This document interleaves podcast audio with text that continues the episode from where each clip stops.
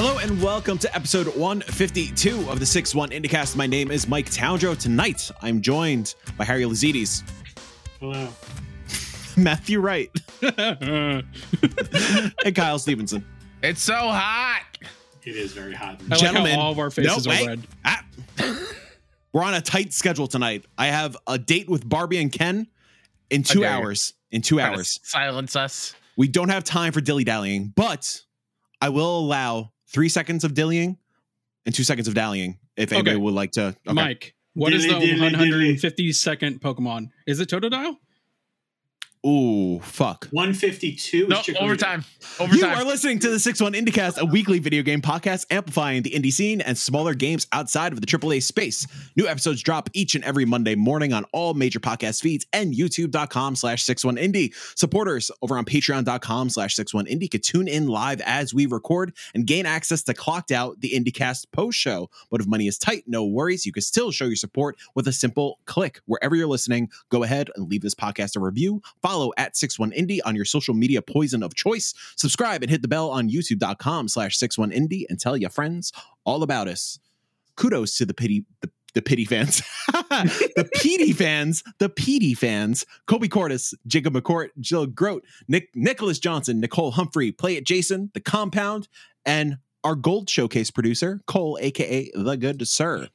Speaking of that showcase, a little bit of housekeeping. The mini indie showcase returns on August 31st right here on youtube.com/61indie and on the website. I don't know what the URL is going to be yet, but you'll get it. And hey, if you want to support the showcase and our efforts and some of the wildness that we have to do to pull off these kind of big shows, head on over to patreon.com/61indie. We just introduced 3 showcase producer tiers. You get some behind the scenes insights into the showcase, and you get your name on the credits of the show. And to help support further, if you don't have a dollar to toss our way, no biggie. Go over to youtube.com/61indie and subscribe. The more folks that subscribe on the YouTube channel, the more eyes a lot of these indie games that we're showing off will be in front of. Kyle Stevenson, you also are on a new indie show. That is the other piece of housekeeping that I forgot to mention. You're welcome. The Indie Council is a new podcast featuring myself, Jill Grote, Janet Garcia, and Jenny Wyndham. You should go check it out. By the time you're listening to this, there should be an audio feed. Sweet. So go search the Indie Council wherever you listen to podcasts. It will also be on youtube.com/61indie, and it's also on youtube.com/the Indie Informer. I think that's what the URL is. So go check it out. The first episode, what is an indie game? We did ourselves. We tried to define it. We do that every week. we have that argument all the time. Well, to tease the episode a little bit, Xbox, it was either IGN or Xbox, because IGN produced the ID at Xbox show. Somebody put out a definition for what an indie game is, so we kind of like tore it apart a little bit and like dissected it, and so go check it out. It's a good time. Good time with good folks. The big topic this week, it's a little over halfway through 2023. We forgot to do this a month ago or almost 2 months ago at this point. We're going to do our mid-year check-in. We're going to take a look back at some of our favorite games of 2023 so far and see, what the vibe is. I feel like it's been a good year, but who knows? Maybe I'm delusional. I usually am. I know I've been talking a lot, but I would like to start with something I've actually been playing the past couple of days, if I may, so it could kind of serve as our little review in progress. Transition. Sure. I finally have been playing My Friendly Neighborhood. I was wondering if we were going to talk about it because you've been hyped since PAX 2020. No, it felt like 2020, but it was only 2022. Oh, geez. Oh. Okay. Wow. Yeah. It's wild what time feels like, Kyle. It hurts. It hurts real bad. If you're unfamiliar, My Friendly Neighborhood is developed by John and Evan Zemanski. I think that's how you say their last names. And it is also published by Dread XP, horror indie icons. Fun fact, Matt, I don't know if you knew this. My Friendly Neighborhood, their biggest game, like, I guess production wise, like it is their biggest game to date. Oh, yeah. And so far, like launch and sales, everything has been like super glowing so far. So Dread XP, kudos to you guys. What the game is, if I may give a quick elevator pitch, it is Resident Evil 7 meets Sesame Street. Elaborate. Thank you. So the game opens up and you are a handyman tasked with going to the set of an old children's show that's been abandoned and shut down for a long time because the antenna is tossing out, like it's causing disruption around all the TVs around the world, it seems like, and it's airing some weird disturbing clips, some clips from the old TV show and whatever. So you as the handyman are assigned to go to the set of the show and stop the signal. So like the main goal of the game is like you have to make it to the roof of the main office, I think it is. I forgot what, maybe it's the hotel. Go to the roof of the hotel and shut the antenna down. That's the setup. When you get there, it's creepy as heck. It is an abandoned lot. It's just like you see the hotel, you see the offices, you see like studio lots, you see a garden and a park. It's just kind of like, it feels like a I guess an Apple campus or like a Google campus where everything is kind of like in its own thing, or just like a movie studio lot where there are just separate areas and little biomes. So you go into the hotel, you try to go to the elevator. There is something stuck on the elevator, so you can't get to the roof. You go to the front desk, you ring a bell, and somebody helps you out. It's a little sock puppet named Ricky. This little sock puppet, it's like, hey, yeah, you shouldn't go on the roof because why would you try to cut our shit out? Like, whatever. You ignore Ricky, and you just go gallivanting around My Friendly Neighborhood and the sets and all the surrounding buildings, and the goal is to get to the roof, and in typical Resident Evil fashion, you are exploring, you are solving puzzles, you are unlocking new shortcuts and new areas, pending like what keys you have and what items you unlock. Where the horror part comes in is that the studio is not so abandoned. There are puppets alive, and they are chasing you, and they're really creepy, and they are laughing in your face as they're running towards you, and they're saying wild fucking lines as they're just chasing you down. It is demented, it is twisted, it is downright creepy, and I cannot get enough of it. Mm-hmm. I am nearing the end of it. I'm about, I think my in-game clock is 4.5 hours, I think. So I should be wrapped up in the next half hour. I'm in like the last area. And yeah, I adore it so far. It's so good.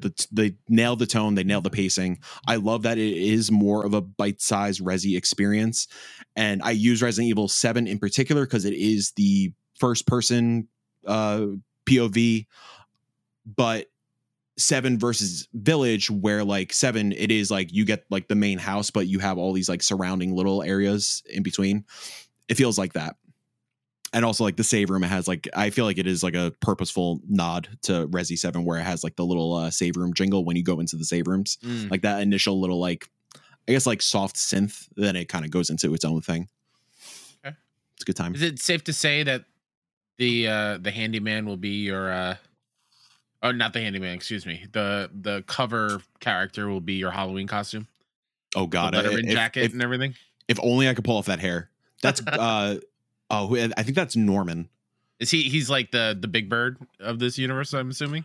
Yeah, they definitely tout him as like one of the main puppets. Okay. And of course, like it being a puppet show, like the reasoning behind like the place swarming with these demented puppets, and like that why there are multiples of Gordon or not Gordon. Gordon's your character of Norman and all these folks is because like you need to have multiple puppets for multiple productions and multiple sets. So like there are times where like there are just 5 Normans just chasing after you and just like are surrounding the lot. I also love like when you walk into a room, you're not like instantly met with like monsters in your face. Like you walk in, you take a breath and you just kind of like survey the area, and you will see puppets kind of peppered around the room, and like they'll just stand there, and like some of them will be like bashing their head against the wall and talking to each other or talking to themselves. Some will just be standing there like with their head tilted, and like like as soon as you get closer, like go into their POV, they're gonna start chasing you. Some little guys that sound like Elmo will be like attached to the walls and staring at you, just waiting for you to move. So you could kind of like go in and plan where you need to go, how you want to utilize your ammo, any other skills, if you could like try to just maneuver your way just to like save resources and whatnot. Oh, sorry, Harry, go ahead. No, you can go. I was gonna say every single thing you say I can pick up on like these horror games and the influences they probably had on this game. Like that Elmo thing reminds me of those baby heads in Dead Space. Yeah. the mascots just chilling out remind me of like the BioShock one. I forgot what they're called. The Big Daddy? No. The normal people. Splicers? Oh, Splicers. Yeah, the Splicers. Just kind of like hanging out, whatever, and Seekomania. So I love that. It seems like just a love letter to horror games and its own twists. It is. There's even like at some point in I forgot what area it is. I think it's in the offices. There is like a nemesis like kind of creature that won't chase you throughout the entire thing, but like there are certain rooms that you'll find him in where he will like just chase you. Similar to another different character. I'm trying not to like spoil much either, because like the game is like very surprising, like, and just like the set pieces, which are like, there's not like massive set pieces or anything, but like the set pieces in this case are just like walking you to the room and like seeing this like beautiful soundstage and like this like Sesame Street like street set with cameras and whatnot set up, and just seeing what the fuck is around. Like you look up on one of the roofs and there's like somebody dressed as a cab driver like dancing around and just waiting for you, like things like that. And it's awesome. Harry, what was your question? I would love to hear it. Well, I was just going to ask, so since it's like Resi 7, mm-hmm. There's definitely resource management, and no matter what, you're not going to be able to shoot your way out. So is there stealth elements, or can you really cheese and just like poo-poo everyone? Or pow-pow everyone? So yes, there is resource management. There is a finite amount of ammo that you could pick up in the game. That being said, I have not had an issue with running out of ammo. In the beginning, it was like a little tight, but I haven't come across a time where like my main gun is like just completely out. You do get a wrench in the beginning as well, so you like worst case scenario, you can melee. The wrench feels like, I think that's my one critique, unless I'm just bad at it. Wait, and his name is Gordon? Yes, your main character is Gordon. Gordon with the wrench? I mean, it could be, yeah. Okay, all right. So yeah, like worst case scenario, you can use the wrench, and you could use the wrench to save resources as well. For context, I've been playing docked on the Steam Deck, and like playing docked on the Steam Deck, there is like a touch of latency. That's with every game across the board when you're using at least when you're using a Xbox Series controller. So like I can never get the timing right with the wrench. Handheld, I'm fine, but yeah. Huh. But yes, there's no. It's not as stressful in terms of resource management. And there is the whole like Resi thing where like you go into a save room, there is a stash box. It does the old school Resi thing where like you can't save at any time. Like you are picking up tokens throughout, and you have to use the tokens to like put it in a little save station. So you can't. Yeah. So it does like the old school Resi thing, which I really like. To add to Harry's question, does it also do that Resi thing where, and obviously other things, but where like you board up windows? Like are you boarding up rooms? No. and okay, no, so it's more of like an action focused kind of horror thing. Yeah, it's more okay. More action focused. I will say the horror element comes in just with just creepiness and demented puppets, and like some of the lines that they're saying, a lot of the tone. There is an underlying narrative that you pick up notes throughout. Like I have to go back and like read a lot of the notes. They keep referencing a really horrible war that happened, and like how I guess the show was like connected with like that war audience, and like as that audience like grew older, like they didn't want their kids watching the show because like some of the messaging was like, why shouldn't I look out for myself? Why do I have to like care for others and be friendly to others? Because like there was one note, for example, of like somebody wrote into the show and to the producers that there was like a mine collapsing or like a bomb went off during the war, and there was like a mine collapsing with a bunch of soldiers, and one of the soldiers like essentially sacrificed himself to keep some of the barriers up, and everybody escaped, and like as he was trying to escape, everything collapsed on him. So the writer, or like the person, was like, you're teaching our children to like take care of one another and like put everybody else in front of you. But why would I want to sacrifice myself? Why shouldn't I save myself? Blah, blah, blah. So it seems like there's some really disturbing connective tissue between like desperation and what to teach kids, I guess, also, which is really interesting and really twisted. This sounds almost like Hunger Games, this backstory. A little bit, right? Yeah, like with the mine and then like fantasizing a war that happened in the past. But that's going to be a wild end, dude. Yeah, I'm really excited to see like how this is all going to wrap up. It seems like, just judging by Steam achievements, there are multiple endings and like different avenues you could take. And there, it seems like there is like a choice at the end as well. So I'm going to make sure I like save and like do everything I can. And yeah, just be able to see everything. Something I didn't talk about with... Oh, sorry. No, go ahead. I was going to say, it's only Steam PC only, right? Right now, it is coming to console. Oh, it is? Yeah. Sweet. Yeah. I saw somewhere that it's coming to console eventually. I'll take a quick Google search. The one thing about the combat I didn't mention... So, Harry, this is kind of where the resource management does come into play, depending on how you want to play the game. Let's say you walk into a room, you shoot a puppet. I also love that all of the weapons are, you shoot letters at, like, literally like brass letters at the puppets. So like your pistol cartridge, for example, is always 26 because 26 letters in the alphabet. But after you take out a puppet, and I love, there's like a fantastic ragdoll effect where the puppets just go flying to the other end of the room. It's fucking hilarious. The puppets don't die per se. Like, you can choose to leave them as is, and then when you like come back to that room, they're gonna come back to life and they'll be waiting for you. Or throughout the game, there is a limited number of duct tape, and you can use the duct tape to tape the puppets up. And if you do that, when you come back to the room, the puppets will be awake, but they'll be like wiggling in the tape and just like talking to themselves like they're going absolutely mad. Like, for example, like one of the lines is like, when I'm hungry, or let me tell you about my favorite lunch snacks. When I'm sad, I'll eat leftovers. When I'm happy, I'll eat a good sandwich. When I'm angry, I'll eat the tears of my enemies. And like things like that. It's fucking amazing. The writing is impeccable in this fucking game. Yeah. It's a good time. Matt, as Resident Evil homie. Yeah. Any questions / does this interest you? It sounds like a horror arena shooter more than a straight horror narrative game. It's legit. It's Resident Evil 7 with a Sesame Street skin on it. Okay. And I don't mean to say that as like it's copying Resi 7 or anything like that, but it feels like a first person Resident Evil game. Gotcha. Yeah, there will not be an episode we don't talk about Resident Evil. Yeah, sorry. Yo, Resident Evil 9, 2025, apparently. Let's fucking go. So far, console hasn't... There's no date yet, but it just says eventually. But they talked about it. Yeah.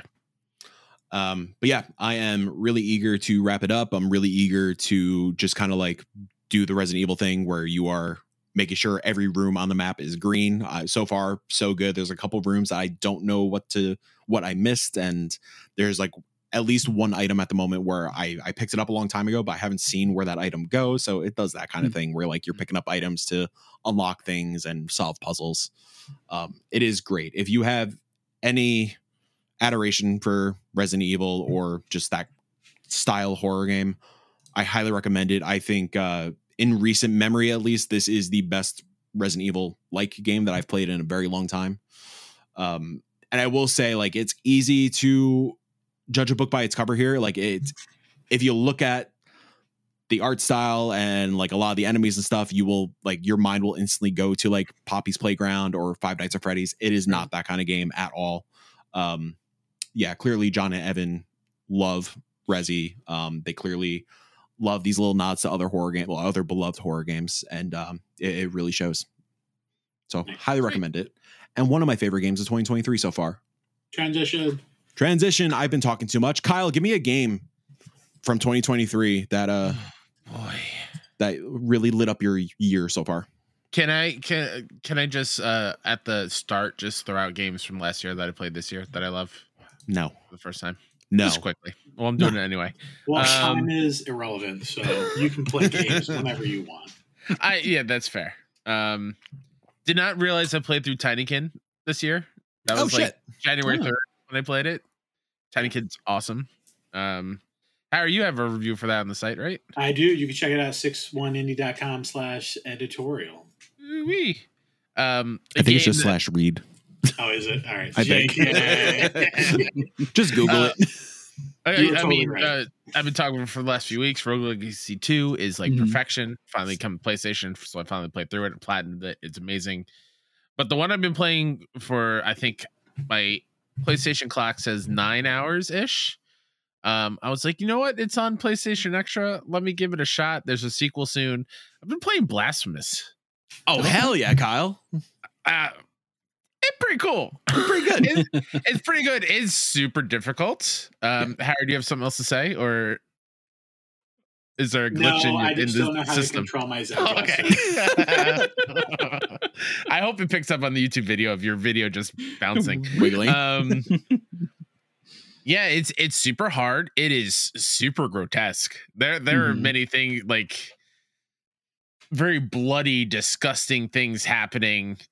And I'm like, find myself wincing and grimacing, like, oh man, they went hard here in the art department. It's gorgeous in its own way, but like you walk into this room and there's this giant 15-foot tall kid with an old man's face in his chest. It's a big kid. And he's just like, yeah, you know, get me these things. I need help, or so, along those lines. I'm like, what the hell are you? What happened here? And then finding another woman all covered in hair. And then you help her out, and then the hair goes away, and it's three people spliced together. And it's like, it's disgusting, but it's super cool. It is like a Metroidvania / Souls game. I have some issues with it. Like, it's back. You backtrack and go through different areas a whole lot, and the fast travel system isn't the best. So you are having to go through rooms a whole lot and dying a lot because the platforming isn't all that great either. It's very stiff. Everything's very, very stiff, which I get. It's a pixel art, side scrolling kind of game. But the lore is so cool. It's very much Bloodborne esque, talking about like religion and getting rid of your guilt, which is a big mechanic where you die, you lose guilt. You don't lose your souls or anything. You lose, or you get guilt, and that takes away part of like your skill gauge. So you have to go back and retrieve it to get the skill gauge back so you can use it all. It's cool. And we had Darren Simmons from Rusty Rupees on Trophy Room last night. And I mentioned I was playing it. What was that? It's a good lad. He's a very good lad. I love Darren. And I brought it up. It was like, oh yeah, last week we just interviewed the devs about the second one. And any things that you have issue with the first one, they know it and they fixed it. So like, Blasphemous 2 is probably going to be one of the best of the year, and that's coming out pretty soon. I'm very excited for it. Yeah. What's up, y'all? Matt, give me a 2023 joint. The 2023 joint, Return. Yeah, let's talk about Return. Yeah, we already did talk about this. We do have a review up on /read. But yeah, there's been a lot added since I played the game, since reviewing it. I haven't gone back in, but just talking about what the game is, and when I played it, it's a very atmospheric, beautifully animated Souls-like 2D platformer, similar to Blasphemous, but it's silhouetted. So the entire art style is like the foreground is just black and white. Everything else is colored behind you, and each biome has its own color palette. And just speaking of lore, Kyle, like the lore in that game, like you get little nuggets, but it's like, oh, this world's all kind of messed up and I want to know so much more. But yeah, like they've been, the single developer has been adding more to the game. I can't wait to go back in. I did go in to do the new game plus, and totally don't have my old save anymore. So it wipes the old save to do the new game plus. I'm like, whoops. Because I missed one of the grimoire things. And I thought if I did new game plus, I'd be able to go to that beginning zone, which apparently is where the one I missed. I don't get to go to that beginning zone, so still got to get that thing. But other than that, fantastic Souls-like, 2D Souls-like, and yeah, that's definitely been my highlight of 2023 so far. Yeah, that's up there for me as well. I do want to just highlight some of the best creature design in recent memory, and like boss design in recent, as far as like the actual design, like the art direction of it and whatnot, like the character design. Fucking killer game. Also one of my favorite studio names, Dead Unicorn. Right. Harry, would you like to shout something out? Sure. So I think my two standouts so far with games I've played that are indie games have to be Dead Cells, the Castlevania DLC, which was phenomenal. That was this year. Oh my god, listen, I forgot about that. We were going through the list. I'm like, oh my god, I played Season this year. Oh my god, I played Dead Cells this year. Like, what is Christ. Like time? Like we said, time is irrelevant.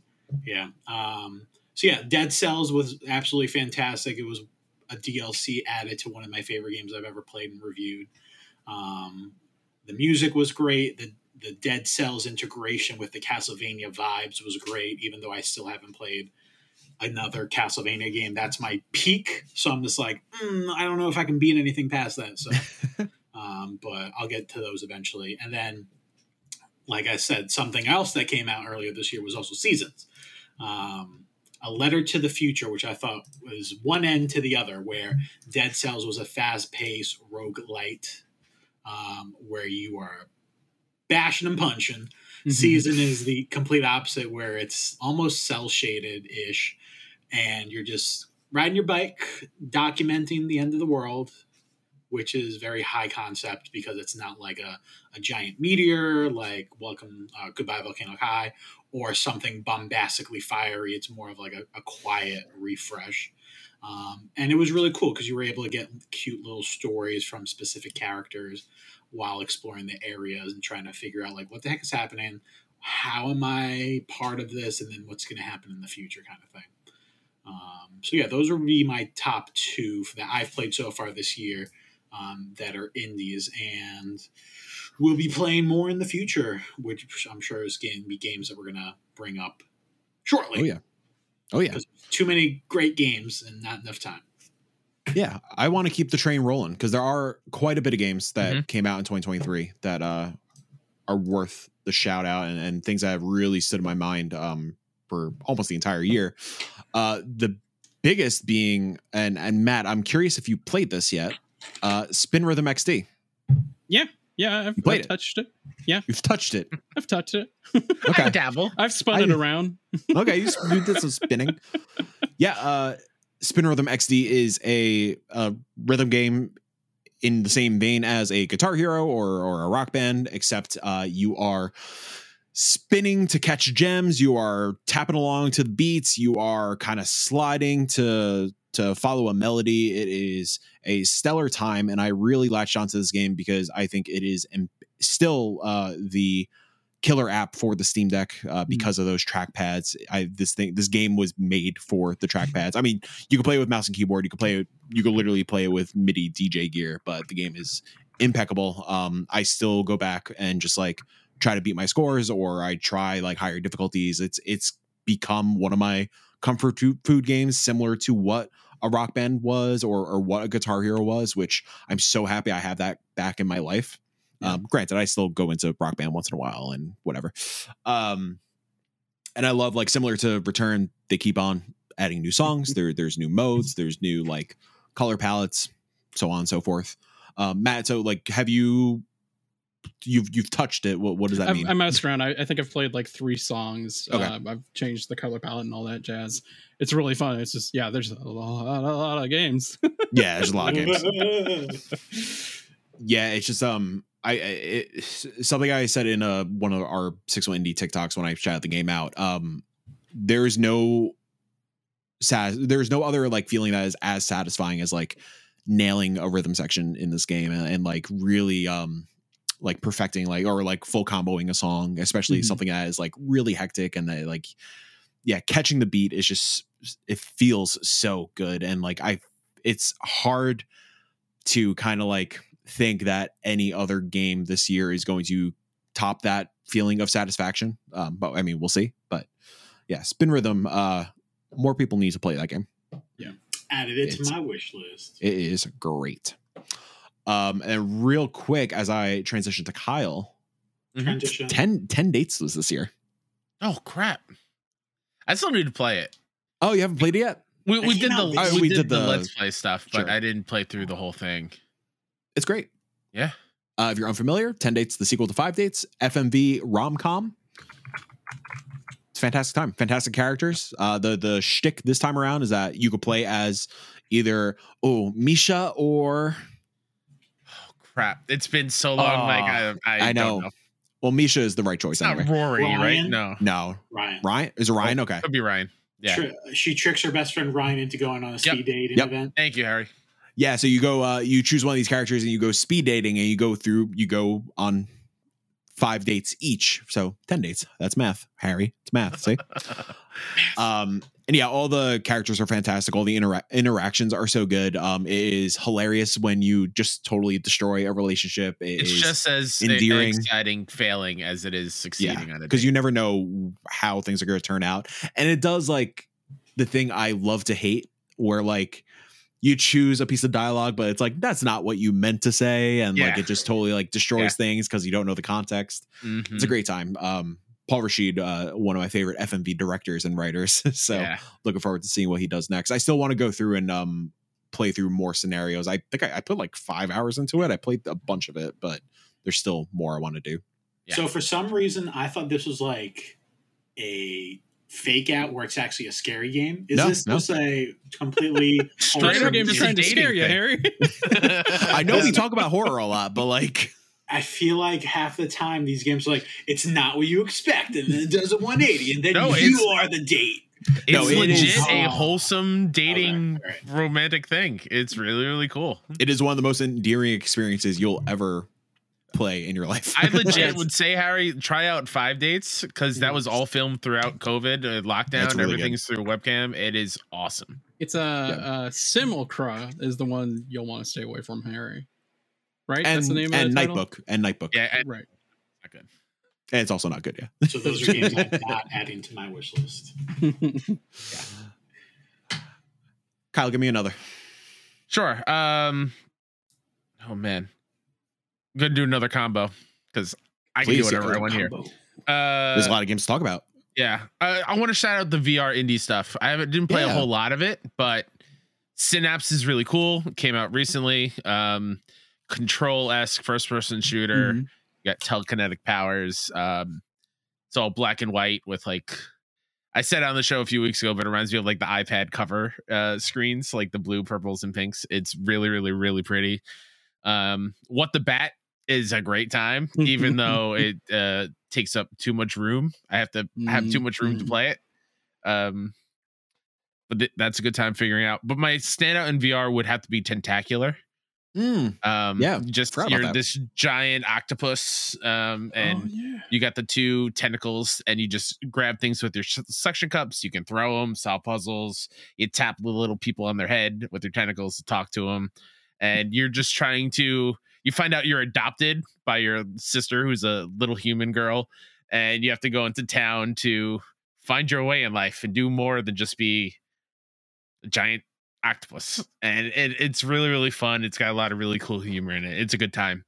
If you have VR, definitely check it out. Secret Aquadad sequel. Yeah, right. But the one for sure that came out this year that I do want to highlight, and I'm sure Harry has a lot of great things to say as well, is Tchia. I really enjoyed Tchia a whole lot. It is so wholesome. The music is incredible. Oh, yeah. One of my favorite things in the game is just sitting down and playing the ukulele, the guitar, any instrument. Having that tied into like changing the time of day by playing certain notes. It reminds me of from what I know, the ocarina from Zelda. And changing the time of day, in Majora's Mask? Did I get that right? Ocarina of Time. And that one too. Just let it go. Give it to me, Harry. It's fine. Give it to me. Just let it go. Sorry, I thought. Just keep going. But being able to also use the music to like summon animals, which you can then take control of and be them to traverse the world is fun. I think it's a little light and repetitive in certain points, but its beauty and learning the culture of New Caledonia is awesome. And I really, really love it for that. I don't know, Harry, did you do have the same feelings on the game? Overall, I agree. Yeah, like Tchia, a game inspired by New Caledonia. Is that the country? I think it's Caledonia. Caledonia? Okay. One of the yeah, I thought it was a very fun game. It was super wholesome, like you already said. The music, I think the music and the community representations was my favorite part, because like each area had their own vibe, had their own songs, had their own dances, had their own mini arcs and stories that help either Tchia on her way to the grander arc, or a complete separate thing that just like a cutesy wootsy kind of moment, or just something to help them out. I really love the soul jumping, which is the thing you mentioned where you kind of possess something and have like their abilities, whether you're a bird flying, a fish swimming, a rock rolling, or getting thrown into incinerator and then destroying the bad guys. And that was really fun. I liked how there was a lot of accessibility and approachability options too, which you don't see as much as often for indies because it's expensive and it's difficult, and there's only a limited amount of resources. But this one really went deep dive, not only in kind of letting you play how you want and not like punching you in the face with difficulty in terms of enemies or where to go, but also in the fact of like, hey, if you're stuck on a spot, you could just bypass this entire chunk and then go to the next story beat, which I don't recall a game ever doing that. And it warns you like, hey, like you might miss like some finer details, but like if you really have no idea or you just want to plow through to the next area, like here you go, here's where we're going and how we're stopping the bad guys. Which I thought was super cool. And I was like, all right, like, I definitely don't want to do this, but I can see people who are like, yeah, like this, I don't want to do this ABC follow the leader quest. So let me just get to the next thing and see if I can have fun more exploring. And there is a lot to do in the game in terms of finding a lot of collectibles.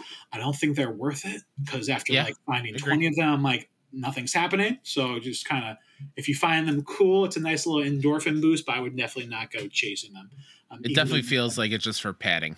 Oh yeah. Like when there, I think it was like 150 of a random thing. I was like, all right, like, and I think it was pearls, like, I think. Yeah.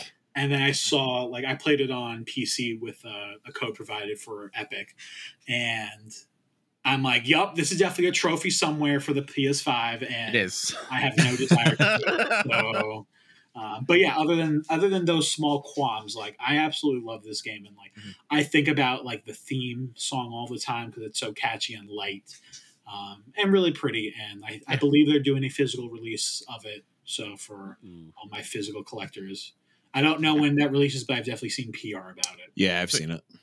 So it's pretty. And it's definitely worth your time if you want something that is a cutesy wootsy game that allows you to explore a beautiful terrain. Yeah. Nice. It's on the list. Yeah, like the list. It's on the list. That's why I appreciate about us having a very like, we're a good crew. We all play games, and like we all don't necessarily need to play every single game because somebody else is playing it. So I can't. Like we can't. There's no way. And plus, like if we all play the same game, be like, cool. I know. Yeah. Okay. Wasn't that's the good thing about like our end of the year discussion. Also, like we don't really try to settle on like one singular game of the year because that's not fair when it comes to indies. So yeah, that's why I appreciate it. Matt, I want to hear another one from you, but first, let's kick it to an ad. Oh, no, I wasn't ready. Oh, no. I wasn't ready. JK. So we're good. Gotcha. We're good. If you've gotten to this point of the 6-1 IndieCast, that means you must enjoy what we do to some extent. So with that logic in mind, if you're enjoying this, why not support us over on patreon.com/61indie? We are a tiny company with huge ambitions to help amplify the indie scene one game at a time. That includes our massive production of the Mini Indie Showcase, a biannual indie game showcase For indies, by indies. Not only would your dollar support our efforts into spotlighting indie games, but you gain a few perks for the podcast. First and foremost, you don't have to listen to this ad every single damn week. Secondly, you can watch the podcast live as we record it and join the discussion in the chat. And last but not least, you gain access to Clocked Out, the weekly IndieCast post-show available exclusively for patrons. This is where we get to talk about AAA games and films and get a bit unhinged and talk about like the Scorpion King and wombats and getting hurt and stuff like that. Anyways, if you're able to, and sincerely only if you're able to, it would mean the world to us if you considered supporting us over on patreon.com/61indie. And we're back at Harry once again, cutting it real close with some ad chatter. Blah! I guess, you know what? Fine. Everybody was yelling at me about the order during the ad break. Harry, tell me about your game, a game that you like to shout out. Well, maybe I just don't want to now. I would say another game that I have started, have not finished, is Planet of Lana, which is a game that Austin Ernst reviewed on the website, 61indie.com/read, that you can check out. Where it's pretty much a beautifully stunning game that pays homage to Inside and Limbo in terms of like a linear side-scrolling puzzle game with beautiful cinematics and really handcrafted artistry. But instead of it being horrifically horrifying, it is more of a beautiful color scheme where you are on this strange planet and you're playing as this human who has this like cute little robot friend, and you're just trying to figure out how to go to the right in terms of puzzles. Are we all? Yeah. No, not all of us trying to get to the right. So she's not an ambi turner. Put it on the fact sheet for the game. Figure out how to go right. The classic video game mechanic. Yeah, I mean, like, there's a bunch of cutesy bootsy characters. The visuals is like really. I only said it twice. That's surprising. Yeah, that's two. That was three. I feel like I said that twice in the other thing we talked about. But yeah, it has really adorable creatures that you kind of see in the world, and you have to like jump, solve puzzles, figure out what you need to do to progress your character. I don't want to spoil anything on what you see visually in terms of what you can gain from the story, but it seems interesting enough and like not overtly frustrating that you can kind of push through and figure out all the puzzles on your own. I believe Austin said he was stuck on one that took him a little bit longer than it needed to, but overall he was very happy with it as well. And I think his only cons were it was missing that it factor, which is, you know, always something difficult to quantify as well as kind of pinpoint. Sure, yeah, you could have a great game, but the mind-blowing sensation was something that was missing for him. But so far, like, I'm having a great time, and eventually I will finish it. But too many games, not enough. Too many games, not enough life. If only we didn't have to make money, you know. Oh, these fake ass numbers that just rule our lives. It's dumb. I mean, I love numbers, but I don't like those kind of numbers. They're way too low usually. I want to do some just quick hits because I know we're like already like running long. I forgot that Recall came out this year. Recall, a Whitethorn Digital joint where it is kind of just a mystery wrapped in a time loop, kind of like a murder mystery wrapped in a time loop. It's really great. Fantastic characters. Awesome puzzle mechanic where you are recanting a story or like a situation that happens, and as you recant it, like your words change what is happening in the environment, and you like use dialogue choices to solve puzzles and get around certain situations. Really great time. It's and a game that like either was forgotten or a lot of people slept on. So that's Recall. Highly recommend it.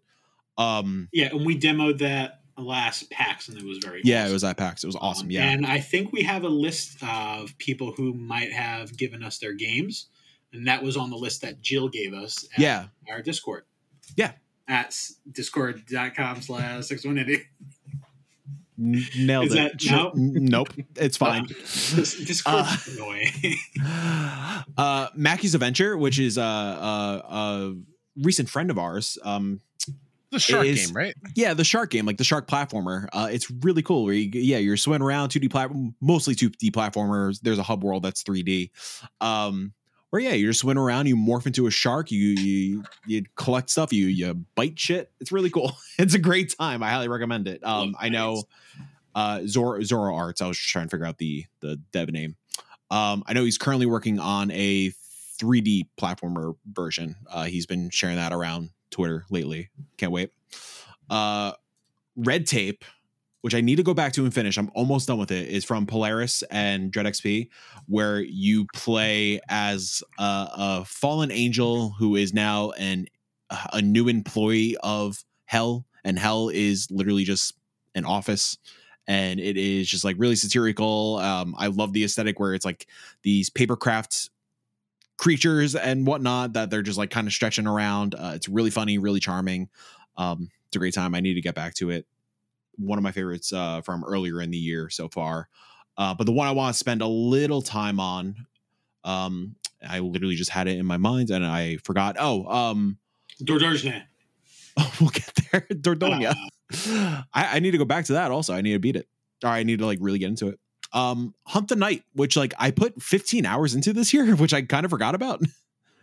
I was playing it for a review for us. Hunt the Night is a top-down pixel art Bloodborne like. It's a beautiful aesthetic, it is fluid, fast-paced combat, and it's a great time. The only reason I didn't finish it is because during the review period, something happened on the back end. They put a patch out, like the day one patch, and it wiped all progress. So like I didn't want to put the 15 hours back in to get back to my point.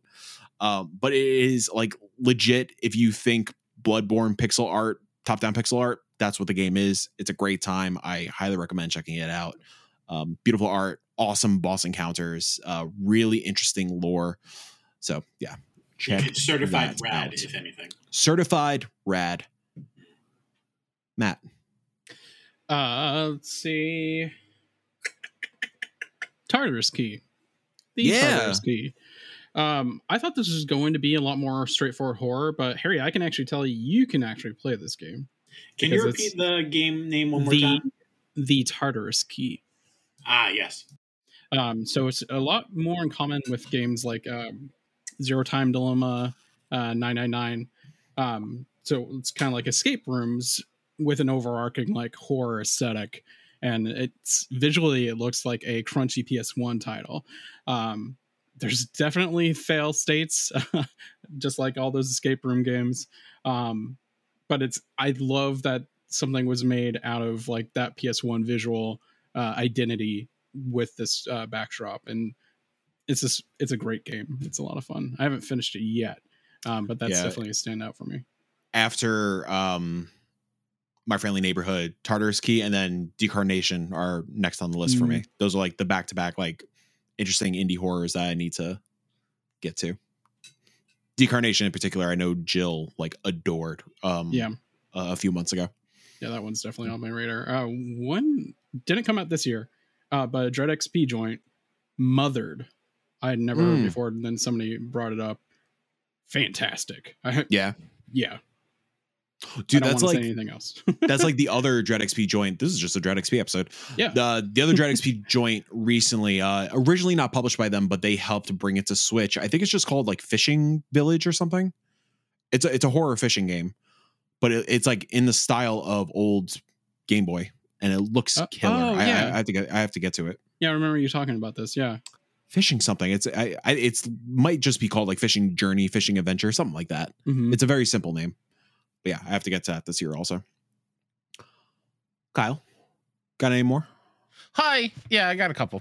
Yeah, Humanity from Tetris Effect devs. Yeah, really fun, unique puzzle game where you play as a dog and you're barking at these humans to get across to the end goal. Didn't play a whole lot of it, maybe 2.5 hours of it. Puzzle games really take a lot out of me mentally.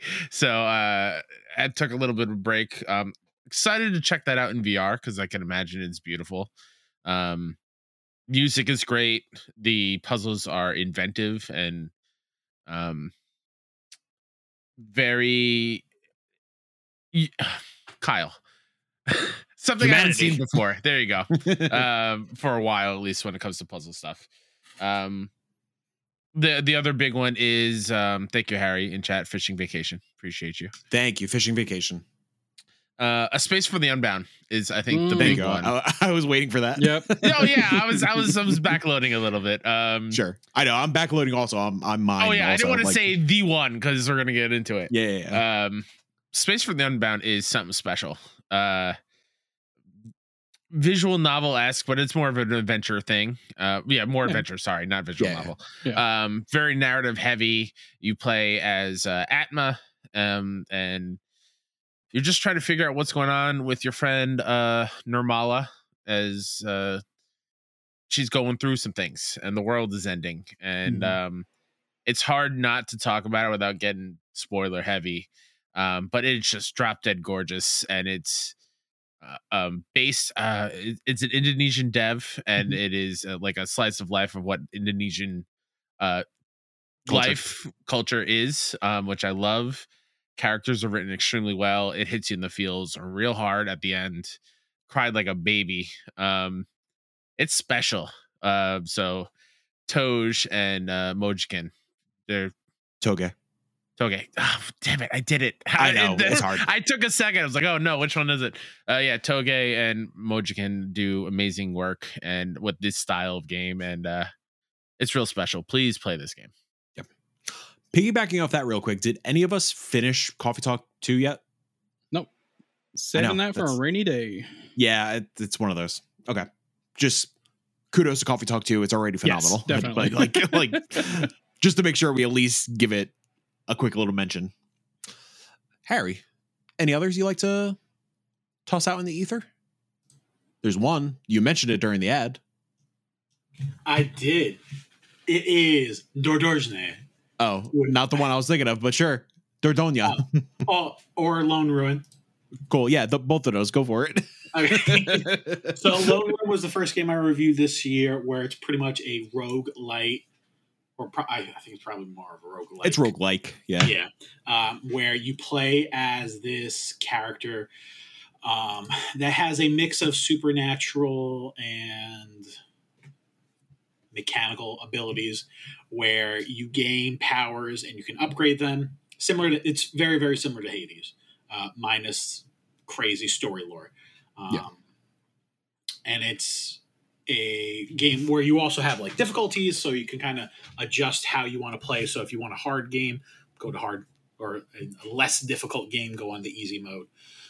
And you go from room to room, gaining abilities, health, power-ups, upgrades to your attacks to kind of defeat your enemies, and they can get very brutal very quick, especially those freaking bats. Those goddamn bats. I forgot about them until I brought the name up, but yeah, it was from start to finish, you can beat the game in like an hour, but you got to know the ins and outs of all the abilities, or the abilities that work for you, and the upgrades, and since it's randomly generated after that point, you might just random number generate a bad set and be like, all right, well, I gotta just roll with this and see how far I can go, beat the major bosses, and then at the end of it you're done. So if you want a cool like weekend of like 4 to 8 hours of roguelike gaming, this is fantastic. The music's sensational, the vibe and the synth colors is really cool and pops. And I played it on my Switch, and it ran wonderfully. Yes, Kyle from 61 Indie. Thank you, Harry. I see that it's a twin stick shooter. I'm notoriously bad at those style of games. Is this like a friendly version of it, or it's pretty brutal? Yeah, is it brutal? It is, you gotta be precise. Like your left thumbstick, you're moving. Your right stick, you are angling. And the way it does its projectiles is, it's literally this character's fingers going pew pew pew pew, which I love. It's like it took. It's a balance of like triggers and bumpers for like special abilities and stuff. Also, so you have to like make sure. Like there were times where I was like juggling my triggers, like not knowing what was where at times, just because there's a lot to manage. And if you panic and press the wrong button once or twice, like, you're losing a chunk. Yeah. Because you're like, ah! And then you're just kind of losing. Harry, did you... Sorry, did you play it after launch as well? No. Yo, they made it so much harder. They destroyed some of the stuff that we were doing pre-launch. Oh, yeah. Like so what was the there was like a weapon. I forgot what it was. Yeah, I forgot what it was, but it's essentially like a boomerang. You could like toss a boomerang out, you could hold the trigger, and like it just stays in place. Yeah. So the first boss is essentially I think it was like a tree. So again, the tree just stays in place; it doesn't move or anything. So you could throw your boomerang out there, you hold your trigger, and it'll just keep attacking. Yeah, there's a bunch of cheeses. So after launch, the boomerang retracts after like 2 seconds. But they must have balanced it, because they probably realized it's broke. You could cheese it really easily. I love the fact that the first boss is a tree.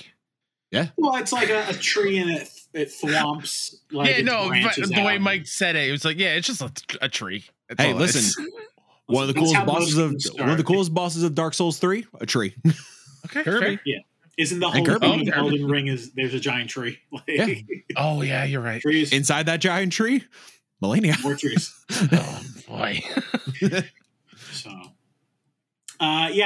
Lone Ruin, I really liked. If you are cautious about punch in the face roguelikes with twin shooters, maybe hold off until there's a sale. And I'm sure like there'll be a sale soon. But I thought the gameplay was spot on, and I'm noticing more and more that roguelike / lights are like my favorite genre now. So it was my jam in January. So I really enjoyed it. And then another game that I haven't put too much time in, but was my game of the show at PAX East 2023 was Dordogne. Which I keep saying, Dordogne. I don't know if that's correct. It is. All right. Well, I'll talk to the Dordogne people later. But yeah, it's anyway, aside from pronunciations, because words are difficult, that game is a beautiful, like stunningly beautiful game where the art style is almost watercolors in the background and the foreground for the vast majority of it. And then the actual human characters are, I would say, more typical 2D artwork where animated. With giant eyes and animated faces, and the 2D paired with the backgrounds and foregrounds of watercolor is just such a pop that it's an art style I haven't seen before. And if I'm wrong, please correct me. And then in the Discord /chat/ whatever is, yes, Mike from 619. Dordogne. Here we go. Dordogne. Dordogne. I'm not hearing it. Dordogne.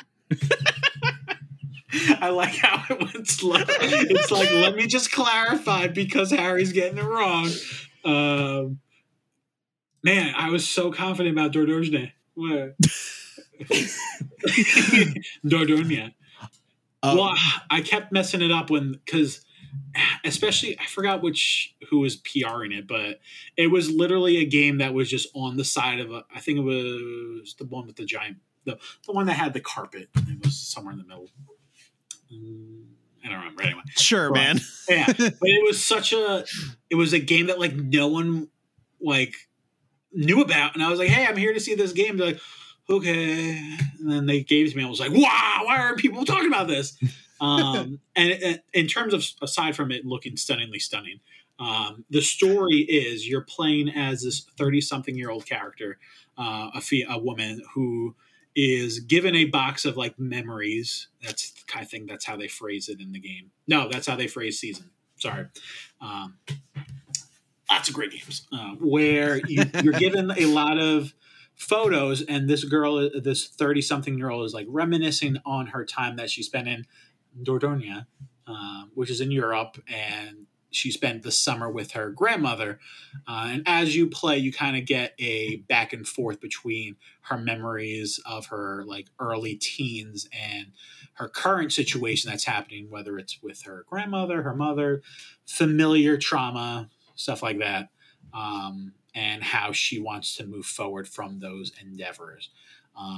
It ends up being like a really cutesy game. Wootsy. 3.5. And like I'm not done yet, but it hits the feels. It gets emotional. I don't know if it's going to be an ugly cry from Harry, but it's definitely a feels so far. Yes, Mike from 619. You're not Dordogne yet. That was very good. End the show. No, that was no. And thanks everyone. This is 619. Real quick, I want to shout out some community members picks, but I do want to also just run through some other games that I know like we all have played and enjoyed at a certain point during the year. Like, for example, Pizza Tower fucking rules. Pizza Tower is a great Wario Land inspired game. Everybody should play that game. It's so goddamn fun. I need to go back and finish a couple of the other towers. Birth is one of the best narrative experiences of the year. We're going to talk about it in a bit, but it's coming to Xbox this week. Please play Birth. It's fantastic. Real quick. Billy the Door shouted this out, but I do want to give proper flowers to Crab Champions for finally releasing and kicking so much ass. Crab Champions is a third-person roguelike shooter where you play as a crab and you're fighting a bunch of other crabs and skulls and all this gnarly shit. It was my perfect pairing when watching WrestleMania this year. It rules. Matt, I know you really liked Suffer the Night this year, which I still need to play. I really enjoyed Ocho, which is a love letter to Hotline Miami, which everybody should play. OTXO, that's how you spell it if you want to check it out.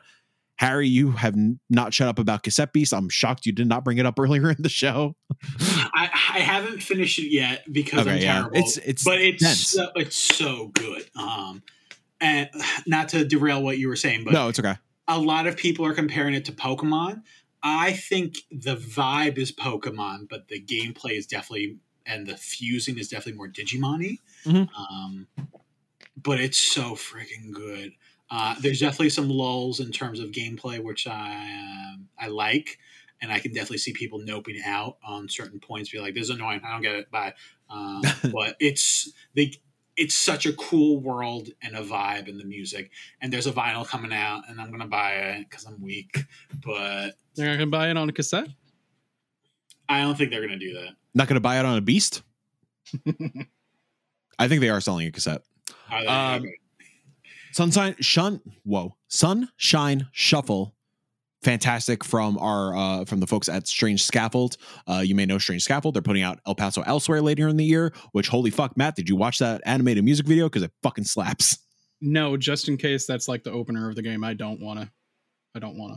Fair.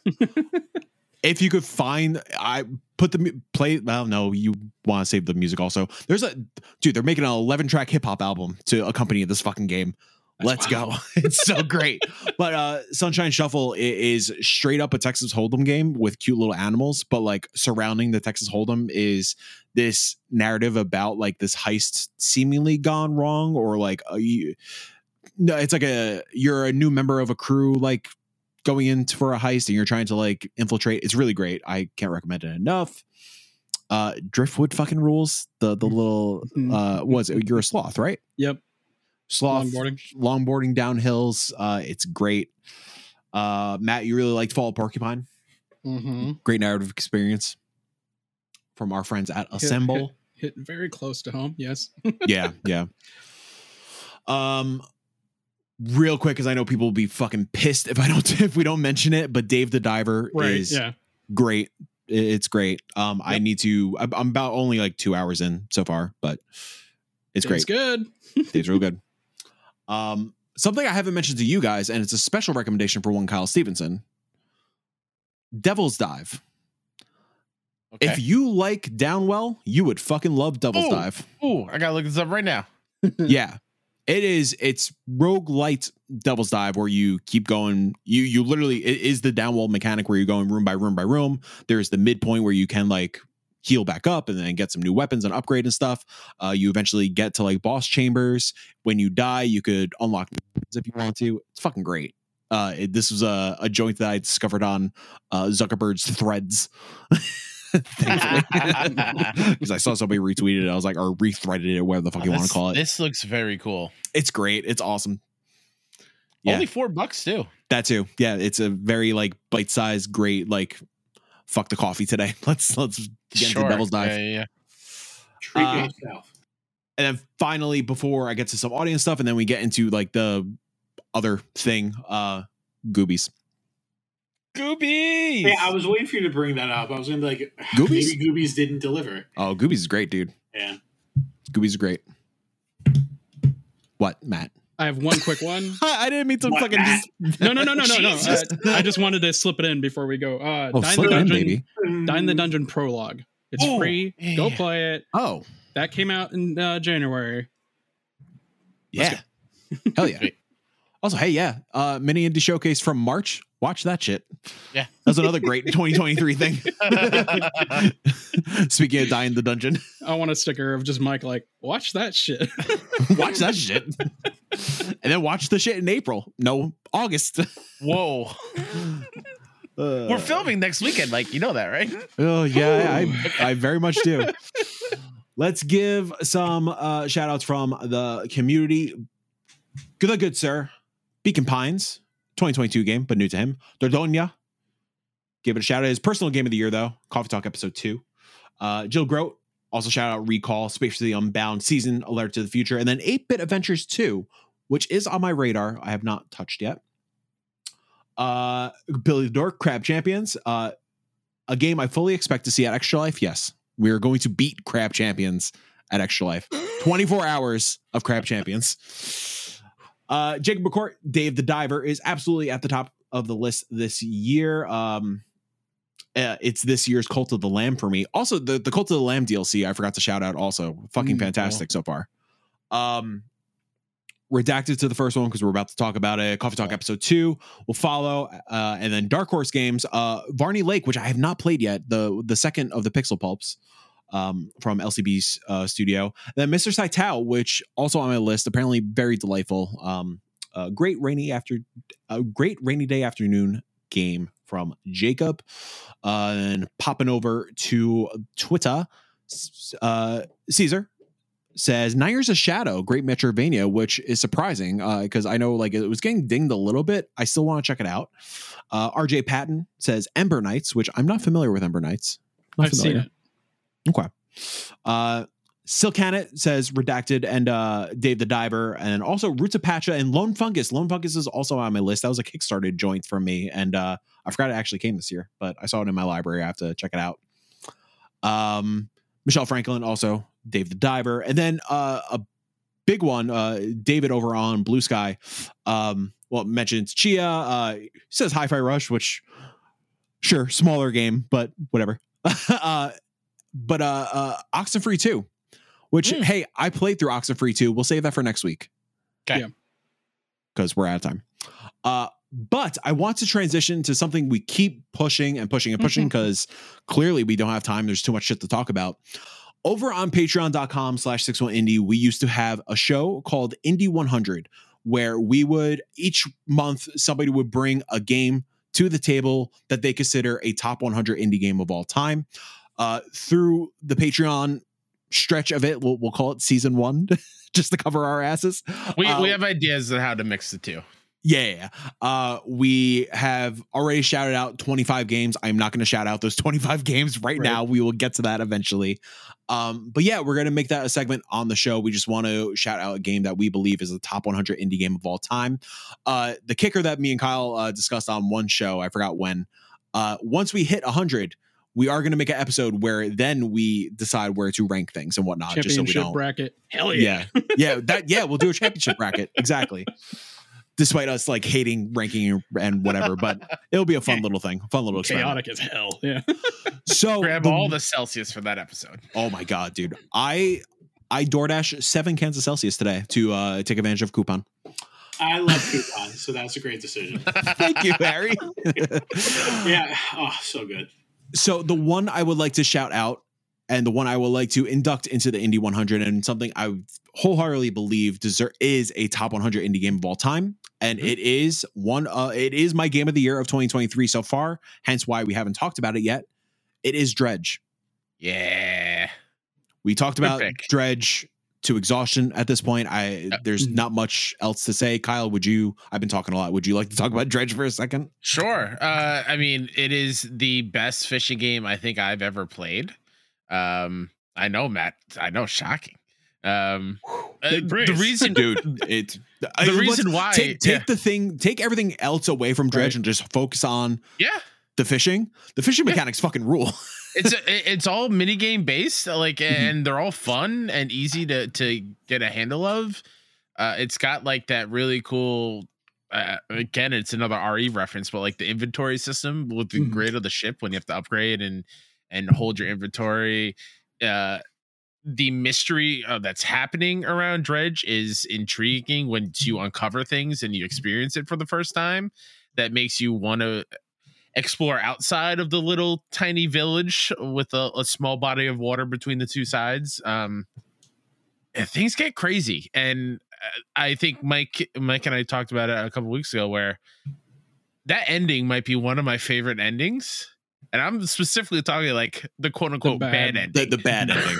Yeah. It is one of my favorite imagery in a game. It's awesome. This is another situation like in the movie world where Mike told me to go watch Parasite without watching any trailers. And I fell in love with it. I would say play Dredge without looking up any trailers or looking into it. Just play it and see what's happening. Because it's one of those kind of special kind of unravel it as you go, and you're loving it more every second. Nice. Yeah, just atop of gameplay, just like the narrative is incredible. The characters are brought to life in loving and caring fashion. Obviously, like all the underlying themes are so, I don't want to say a thing to spoil anything. Good. They're good. They are good. Dordogne. Yeah, Dordogne. The game just, it is impeccable. Like, honestly, like it's one of those games. It's I think after I finished it, I mentioned this on socials that like I never thought a game like Inscription would ever happen again and have an impact like Inscription did for me ever again, let alone this soon. And Dredge is something that like has since rolling credits on it a couple times because I got both endings. Like, it just not has left my psyche because it is just, it's that impactful. It's that memorable. Just like start to finish, remarkable, masterful experience. And top 100 indie of all time. 100%. Yeah. Yay. Woo. Well, that was a lot of games that have come out in 2023 so far, but Kyle, I'm thinking about the future. I'm thinking about July 24th to July 28th. What is happening this week in Indy? Very specifically, July 24th to the 28th. On Monday the 24th, Super Cat Boy is coming to BC. PC. Before Christ. Yeah, before Christ. Disclaimer, represented by Mike's employer, Vicarious PR. Super Cat Boy is an action-packed platformer created in a high-bit pixel art style, combining the best elements of the golden 16-bit platformer era of the 90s with some awesome new mechanics. And let's not forget, there's plenty of cat content. Harry, you in? Yeah. If there's no conflict of interest and someone can send me a code, I'll be all about it. I may know somebody. Also on Monday, Puzzles for Clef on PC, Switch TBD 2023. Join Clef on an adventure set on a magical sky island where her family once lived. Solve puzzles, discover secrets, and experience a story of sisterly love and something more if you're willing to dig deeper. Yeah, I'm curious if this is very music heavy because none of the descriptions say music. And it's like the Clef. Clef plus the design of the puzzles for Clef to me looks like music. Oh my God. Music. What's that word? Sheet music. Yeah, thank you. With the 5 lines and the 4 spaces. I was like, what's going on here? Just you saying that, I might have said musical Sky Island instead of magical. No, it says magical. I know, but did I say musical? I don't know. Which is why I'm curious about this game. Because I've gotten PR presses from it before, and I'm like, what's going on with this? Yeah. So, anyway, sorry, I didn't mean to derail. No. You're good. Also on Monday, the Black Pepper Crew on PC Early Access. Assemble your crew, gear them up, and fight creatively on the easy to learn but hard to master turn-based tactical roguelite. capture the most dangerous bounties in the city, cash that juicy bounty, and improve your chances of survival on a city filled with crime and jazzy grooves. Mm. Mm. Love jazzy grooves. Mm-hmm. Tuesday, July 25th. The Banished Vault on PC. Note, published by Bethel Games. Very interesting. I didn't realize he was in the publishing game. That's cool. Yeah. A strategy game of exploration, endurance, and space travel on an interstellar Gothic monastery. Explore solar systems, harvest resources, construct outposts, and face hazards in the challenging universe of the Banished Vault. Yes, Michael Toundrow. I will be completely honest. The only reason I want to shout this out was because it is a Bithel joint, and obviously it is probably fantastic, knowing Bithel and his taste and his talent. Oh boy, it is very intimidating, and I'm too dumb. Big dumb Mike game. Also on Tuesday, This Way Madness Lies on Switch, available now on PC, TBD, PS5. This is the limited run games joint. Shakespeare and Magical Girls. What could be better? Save the worlds of Shakespeare from the forces of nightmare in this fast-paced, turn-based JRPG comedy. Yes, Michael Toundrow. Just because I saw Matt juggle his head by limited run games joint, it was shown during limited run games showcase. It is getting a physical copy for Switch.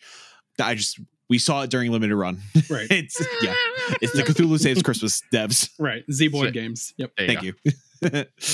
Thursday, July 27th. The Great Ambitions of the Slimes on PC. A tactical simulation game where you make slimes take over humans to fight your battles. You have weak slimes under your command, but what if they have the ability to occupy human bodies? Lend your wisdom to the slimes and help them take over the world. Pixel Junk. I'm sorry. Oh, no, I was pantomiming the world. Oh, got it. It's Pixel circled. Junk Scrappers Deluxe, PC, PS4, 5, and Switch. Clean up the streets of Junktown as a team of robot garbage collectors. Trash your opponents with up to 4 players, or go it alone in this beat 'em up that's also a clean 'em up. That's cute. It's very cute.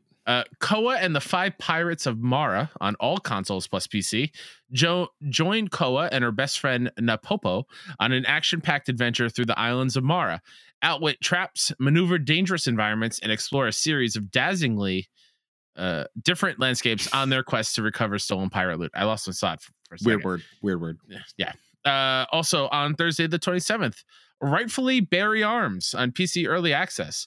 Rightfully Bury Arms is a bullet hell roguelite that is about much more than collecting loot, dying, and losing everything. Carefully choose enemy upgrades against your own, then plan your dungeon crawl tactfully to gun through unique factions of enemies, strategically preserving loot after death. Friends of the show, go give them some love. Yeah. Rightfully Bury Arms rules. Yep. Yeah, we demoed it a bunch of times. Really good. Yeah. Yep. Lunacy St. Rhodes on PC. Lunacy St. Rhodes is a first-person survival horror game. Explore your dark family history and experience a gut-wrenching feeling of terror. You are being watched. Never alone. Never safe. And to round out the most important week in Mike's life, Friday, July 28th, Pseudo Regalia on PC. Sybil finds herself in a distorted castle and must find her own way out, grow strong, and unlock new abilities to build up a deep movement system, fight enemies, find secrets, and uncover the mysteries of Castle Sansa. Yo, this game looks kick-ass. It looks like Mario 64. I can't wait to play it. It's cool. Friday, July 28th is also Birth, Xbox One, Xbox Series, available now on PC. Birth is an adventure puzzle game about constructing a creature from spare bones and organs found around the city in order to quell your loneliness. Solve physics-based puzzles and discover secrets in lovingly hand-drawn museums, bakeries, bookstores, and more. What are you laughing at? Did I say something wrong? No, Harry's face when he read that. Okay. I remember when you first talked about Harry, that game. Play this game. Yeah. Everyone's homework. Play this goddamn game. Also on Friday, Mega City Police on PC. Retrowave skill-based action roguelike about tough cops fighting crime and keeping peace the old-fashioned way. Choose your cop and dive into hardcore action against enemies and bosses using a huge arsenal and special abilities that will define your playstyle. The law will make crime bleed. Choose your RoboCop. I think me and Harry are laughing at the same thing. Yes, we will discuss in the post show. Yeah. Oh, you did fine. We just misheard something. Every week when you guys do this, as I'm reading, I can't see you, and I look back and you're laughing. Like, what did I do? Yeah. No, you're 10 out of 10. Okay, thank you. I heard something. I did not hear cop. I heard something else. Oh, choose your cock. Yeah, I heard that. Yeah, that is not what I thought. Oh, okay. It's the sequel to genital jousting. Anyways, Disfigure on PC. Disfigure is a top-down shooter roguelike in which you fight countless grotesque creatures shrouded in darkness. Choose from a variety of weapons and over 100 upgrades to create unique builds each run and survive. That's a jam-packed week. That's a busy week. A lot of indie games next busy week. And just a quick note, I am going to start putting this week in indie and like the list and the platforms and stuff, and probably at least the Steam links. I'm going to toss those on Patreon as just like a public note each Monday, just so folks have like a reference list. Nice. So yeah, that's on patreon.com/61indie. I'm going to put that again as a public post. You can go check that out. No need to support or pay or anything like that. But hey, if you want to, we love you for it. All right, y'all. Time is running low, We're going to quickly do a very tight post show for Clocked Out. But thank you so much for listening. Please give us a follow at 61indie on all social media platforms. Subscribe on youtube.com/61indie. Review the show, share it with your friends, subscribe everywhere, like the video, leave a comment. Let me know what indie games you liked this year and what you're looking forward to. Until next week, goodbye. Bye. Love you. Bye. Bye. Play more indies.